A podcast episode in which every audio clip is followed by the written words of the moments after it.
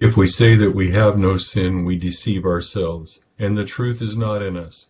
But if we confess our sins, God is faithful and just to forgive us our sins and to cleanse us from all unrighteousness. Let us humbly confess our sins unto Almighty God. Almighty and most merciful Father, we have erred and strayed from thy ways like lost sheep. We have followed too much the devices and desires of our own hearts we have offended against thy holy laws. We have left undone those things which we ought to have done, and we have done those things which we ought not to have done. And there is no help in us. But thou, O Lord, have mercy upon us, miserable offenders. Spare thou those, O God, who confess their faults. Restore thou those who are penitent, according to thy promises declared unto mankind, in Christ Jesus our Lord. And grant, O most merciful Father, for his sake, that we may hereafter live a godly, righteous, and sober life, to the glory of thy holy name. Amen. Grant, we beseech thee, merciful Lord, to thy faithful people pardon and peace, that they may be cleansed from all their sins, and serve thee with quiet mind, through Jesus Christ our Lord. Amen. Our Father, who art in heaven, hallowed be thy name. Thy kingdom come Thy will be done, on earth as it is in heaven. Give us this day our daily bread, and forgive us our trespasses, as we forgive those who trespass against us. And lead us not into temptation, but deliver us from evil. For thine is the kingdom, and the power, and the glory, for ever and ever. Amen. O Lord, open thou our lips. And our mouth shall show forth thy praise. Glory be to the Father, and to the Son, and to the Holy Ghost. As it was in the beginning, is now, and ever shall be, world without end. Amen. Praise ye the Lord. The Lord's name be praised. Psalm 91 is on page 454. Whoso dwelleth under the defense of the Most High shall abide under the shadow of the Almighty. I will say unto the Lord, Thou art my hope and my stronghold, my God, in him I will trust. For he shall deliver thee from the snare of the hunter, and from the noisome pestilence. He shall defend thee under his wings, and thou shalt be safe under his feathers. His faithfulness and truth shall be thy shield and buckler. Thou shalt not be afraid for any terror by night, nor for the arrow that flieth by day for the pestilence that walketh in darkness, nor the sickness that destroyeth in the noonday. A thousand shall fall beside thee, and ten thousand at thy right hand, but it shall not come nigh thee. Yea, with thine eyes shalt thou behold, and see the reward of the ungodly. For thou, Lord, art my hope. Thou hast set thine house of defence very high. There shall no evil happen unto thee, neither shall any plague come nigh thy dwelling. For he shall give his angels charge over thee, to keep thee in all thy ways. They shall bear thee in their hands, that thou hurt not thy foot against a stone. Thou shalt go upon the lion and adder, the young lion and the dragon shalt thou tread under thy feet because he has set his love upon me, therefore will I deliver him. I will set him up because he hath known my name. He shall call upon me, and I will hear him. Yea, I am with him in trouble. I will deliver him and bring him to honor. With long life will I satisfy him and show him my salvation. Glory be to the Father, and to the Son, and to the Holy Ghost as it was in the beginning, is now, and ever shall be, world without end. Amen. Here begins the 15th verse of the 13th chapter of the book of Jeremiah. Hear and give ear. Do not be proud, for the Lord has spoken. Give glory to the Lord your God before he causes darkness, and before your feet stumble on the dark mountains. And while you are looking for light, he turns it into the shadow of death and makes it dense darkness. But if you will not hear it, my soul will weep in secret for your pride. My eyes will weep bitterly and run down with tears, because the Lord's flock has been taken captive. Say to the king and to the queen mother, Humble yourselves, sit down, for your rule shall collapse the crown of your glory. The cities of the south shall be shut up, and no one shall open them. Judah shall be carried away captive, all of it. It shall be wholly carried captive, carried away captive. Lift up your eyes and see those who come from the north. Where is the flock that was given to you, your beautiful sheep? What will you say when he punishes you? For you have taught them to be chieftains, to be head over you. Will not pangs seize you like a woman in labor? And if you say in your heart, Why have these things come upon me? For the greatness of your iniquity, your skirts have been uncovered, your heels made bare. Can the Ethiopian change his skin, or the leopard its spots? Then may you also do good, who are accustomed to do evil. Therefore I will scatter them like stubble that passes away by the wind of the wilderness. This is your lot, the portion of your measures from me, says the Lord, because you have forgotten me and trusted in falsehood. Therefore I will uncover your skirts over your face, that your shame may appear. I have seen your adulteries and your lustful neighings, the lewdness of your harlotry, your abominations on the hills and the fields. Woe to you, O Jerusalem! Will you still not be made clean? Here ends the first lesson. My soul doth magnify the Lord, and my spirit hath rejoiced in God my Saviour. For he hath regarded the lowliness of his handmaiden. For behold, from henceforth all generations shall call me blessed. For he that is mighty hath magnified me, and holy is his name. And his mercy is on them that fear him throughout all generations. He hath showed strength with his arm. He hath scattered the proud in the imagination of their hearts. He hath put down the mighty from their seat, and hath exalted the humble and meek. He hath filled the hungry with good things, and the rich he hath sent empty away. He remembering his mercy hath hope in his servant Israel, as he promised to our forefathers, Abraham and his seed forever. Glory be to the Father, and to the Son, and to the Holy Ghost, as it was in the beginning, is now, and ever shall be, world without end. Amen. Here begins the 18th verse of the 12th chapter of the Gospel of St. Mark.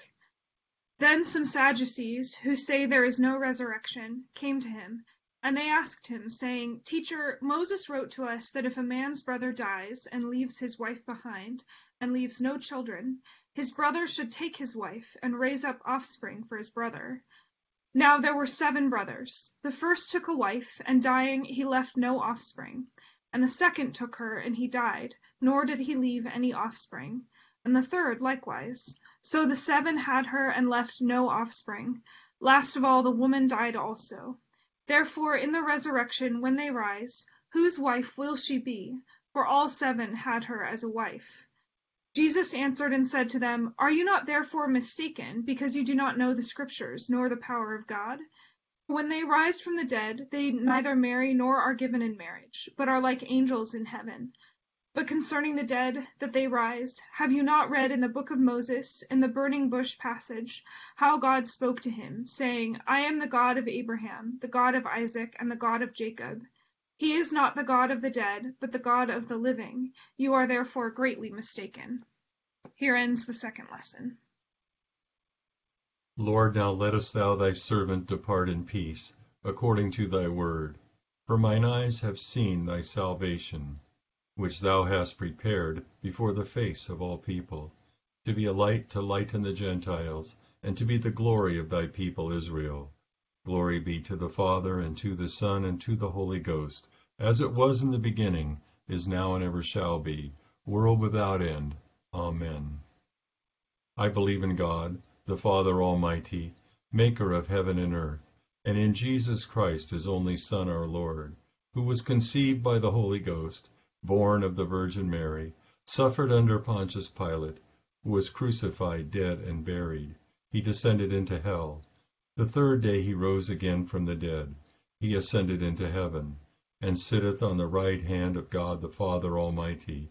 From thence he shall come to judge the quick and the dead. I believe in the Holy Ghost, the Holy Catholic Church, the communion of saints, the forgiveness of sins, the resurrection of the body, and the life everlasting. Amen. The Lord be with you. And with thy spirit. Let us pray. O Lord, show thy mercy upon us. And grant us thy salvation. O Lord, save the state. And mercifully hear us when we call upon thee. Endue thy ministers with righteousness. And make thy chosen people joyful. O Lord, save thy people. And bless thine inheritance. Give peace in our time, O Lord. For it is thou, Lord, only that makest dwell in safety. O God, make clean our hearts within us. And take not thy Holy Spirit from us. Grant, we beseech thee, Almighty God, that we, who for our evil deeds do worthily deserve to be punished, by the comfort of thy grace may mercifully be relieved, through our Lord and Savior Jesus Christ. Amen. Almighty and everlasting God, who hatest nothing that thou hast made, and dost forgive the sins of all those who are penitent, create and make in us new and contrite hearts, that we, worthily lamenting our sins and acknowledging our wretchedness, may obtain of thee, the God of all mercy, perfect remission and forgiveness, through Jesus Christ our Lord. Amen. O God, from whom all holy desires, all good counsels, and all just works do proceed, give unto thy servants that peace which the world cannot give, that our hearts may be set to obey thy commandments, and also that by thee we, being defended from the fear of our enemies, may pass our time in rest and quietness, through the merits of Jesus Christ our Savior. Amen. Lighten our darkness, we beseech thee, O Lord, and by thy great mercy defend us from all perils and dangers of this night, for the love of thy only Son, our Savior, Jesus Christ. Amen. Good evening, everyone. Have a few comments on the Psalms, a couple comments on Jeremiah, and then maybe a few on Mark. It's um, kind of fun to go over this with a paintbrush, like just over the top, and, and not have to dig in, but we'll we'll just do a little bit of digging. So in Psalm 91, we see that protection that that comes from God, and I think it's a Uh, incorrect interpretation of the Bible to take a verse that's written in one situation and then try to apply it to everything that happens in life, like 10,000 falling beside you and you not getting hurt. I think the idea of the protection is that God is in charge and you may or may not get hurt, but the main thing is that God is in charge and it, it would be his will. So we do not have to worry as we remember, as um, Jesus said the other day, all that are with with me I have not lost, and I will raise them up all in the last day. And that's that's our hope. And so in verse eight we read, "Only with your eyes shall you look and see the reward of the uh, wicked." So the right the righteous are safe in disaster, and all around them they are only we're only spectators as we watch the wicked because we we have our telos and our goal. And in verse 11 and 12, he shall give his angels charge over you to keep you in all your ways. In their hands they shall bear you up, lest you dash your foot against a stone. And that's an important verse because um, I think we're all aware of the fact that in Matthew 4, that uh, Satan misquotes that verse in his temptation of Jesus. And then in verse uh, 13 it says he'll tread upon lions and cobras. Of course, he used dra- in our t- interpretation it's dra- uh, dragons. So this isn't saying specifically that you're protected against lions and cobras, but what it's saying is that God's protection is from all deadly attacks for his um, for his people. And finally, in verse 16, it says, "With a long life." And long life was specific promise of the Old Testament saint for obedience to the law. So the prophets also promise it to God's people in future messianic kingdoms. So there's just some thoughts about Psalm 91. I want to move on to Jeremiah now, but some just some things that um, maybe will help you uh, get more out of it. So we just read in Psalms about the Lord's goodness to his people. And so Jeremiah here calls the people back into that relationship. But if they don't, he paints a picture of their fate, which is um, going into captivity. So he says to them in verse 16, Give glory to the Lord, and to show by your repentance, your obedience to God, that you respect his majesty. And um, if they don't do that, verse 19 says, The cities of south shall be shut up, and no one will open them. Judah shall be carried away captive, all of it. It shall be wholly carried away captive. And we have to remember that a literalist would have a problem because not everybody went out of uh, Judah at that time, but basically the city was gone. And so they use that language wholly carried away because uh, Judah is not what Judah was. So Judah is gone. So a couple individuals might be left, but the body itself, the whole corporate structure is, is destroyed. So just a thought, another thought about when you interpret the Bible, and you can't be totally literal because you have to think of it the way they thought of it at that time. So we move into Mark, and we have this uh, really interesting uh, exchange between the Sadducees and Jesus. And um, the Sadducees did not believe in the old in uh, uh, life after death.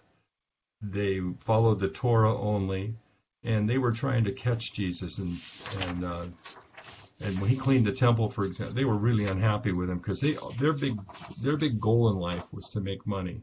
And so Jesus stomped all over that when he cleaned the temple. So the Sadducees were summarizing Deuteronomy 25 and 6, which is a custom of um, levirate marriage. And so we've seen that levirate marriage. We've seen that in the story of Boaz and Ruth.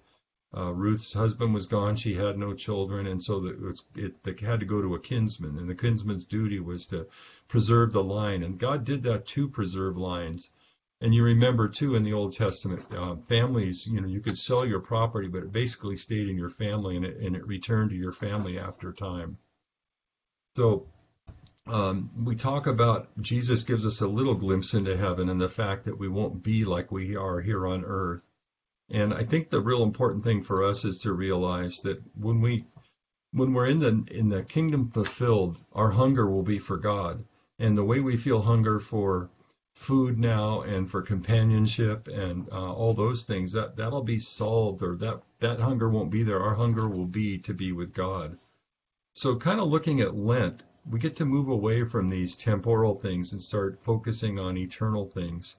And i was reminded i was reading um, remember my high school football coach used to talk about you know we to win a game we may not be the fastest but he used to make us run all the time and train and the reason was they said that that uh, guy who could run so fast in the first half from the other team, he wasn't running as fast in the second half. We may have been slower in the first half, but we run the same speed all the way. In other words, we don't slow down, we keep going. And the reason I'm bringing that up is we're we're at halftime, or we just passed halftime of our Lenten fast. And so I have a couple thoughts about that. And one is, if you're not happy or satisfied with your Lenten fast as it, as it is right now, since we're coming through the halfway point, uh, my advice is change it. Uh, make it better and closer to God.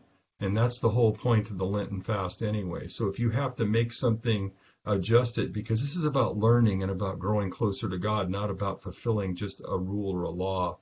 So just a thought there for to examine how's this going for me and if I need to make it better, what do I need to do? How do I get closer to God? So let's continue with the intercession on page 590. And we'll start by making our private intercessions.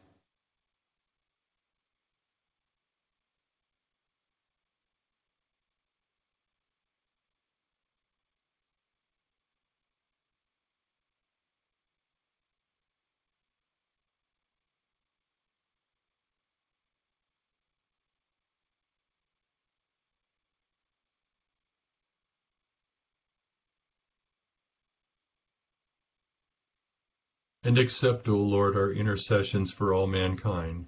Let the light of thy gospel shine upon all nations, and may as many as have received it live as becomes it. Be gracious unto thy church, and grant that every member of the same in his vocation and ministry may serve thee faithfully.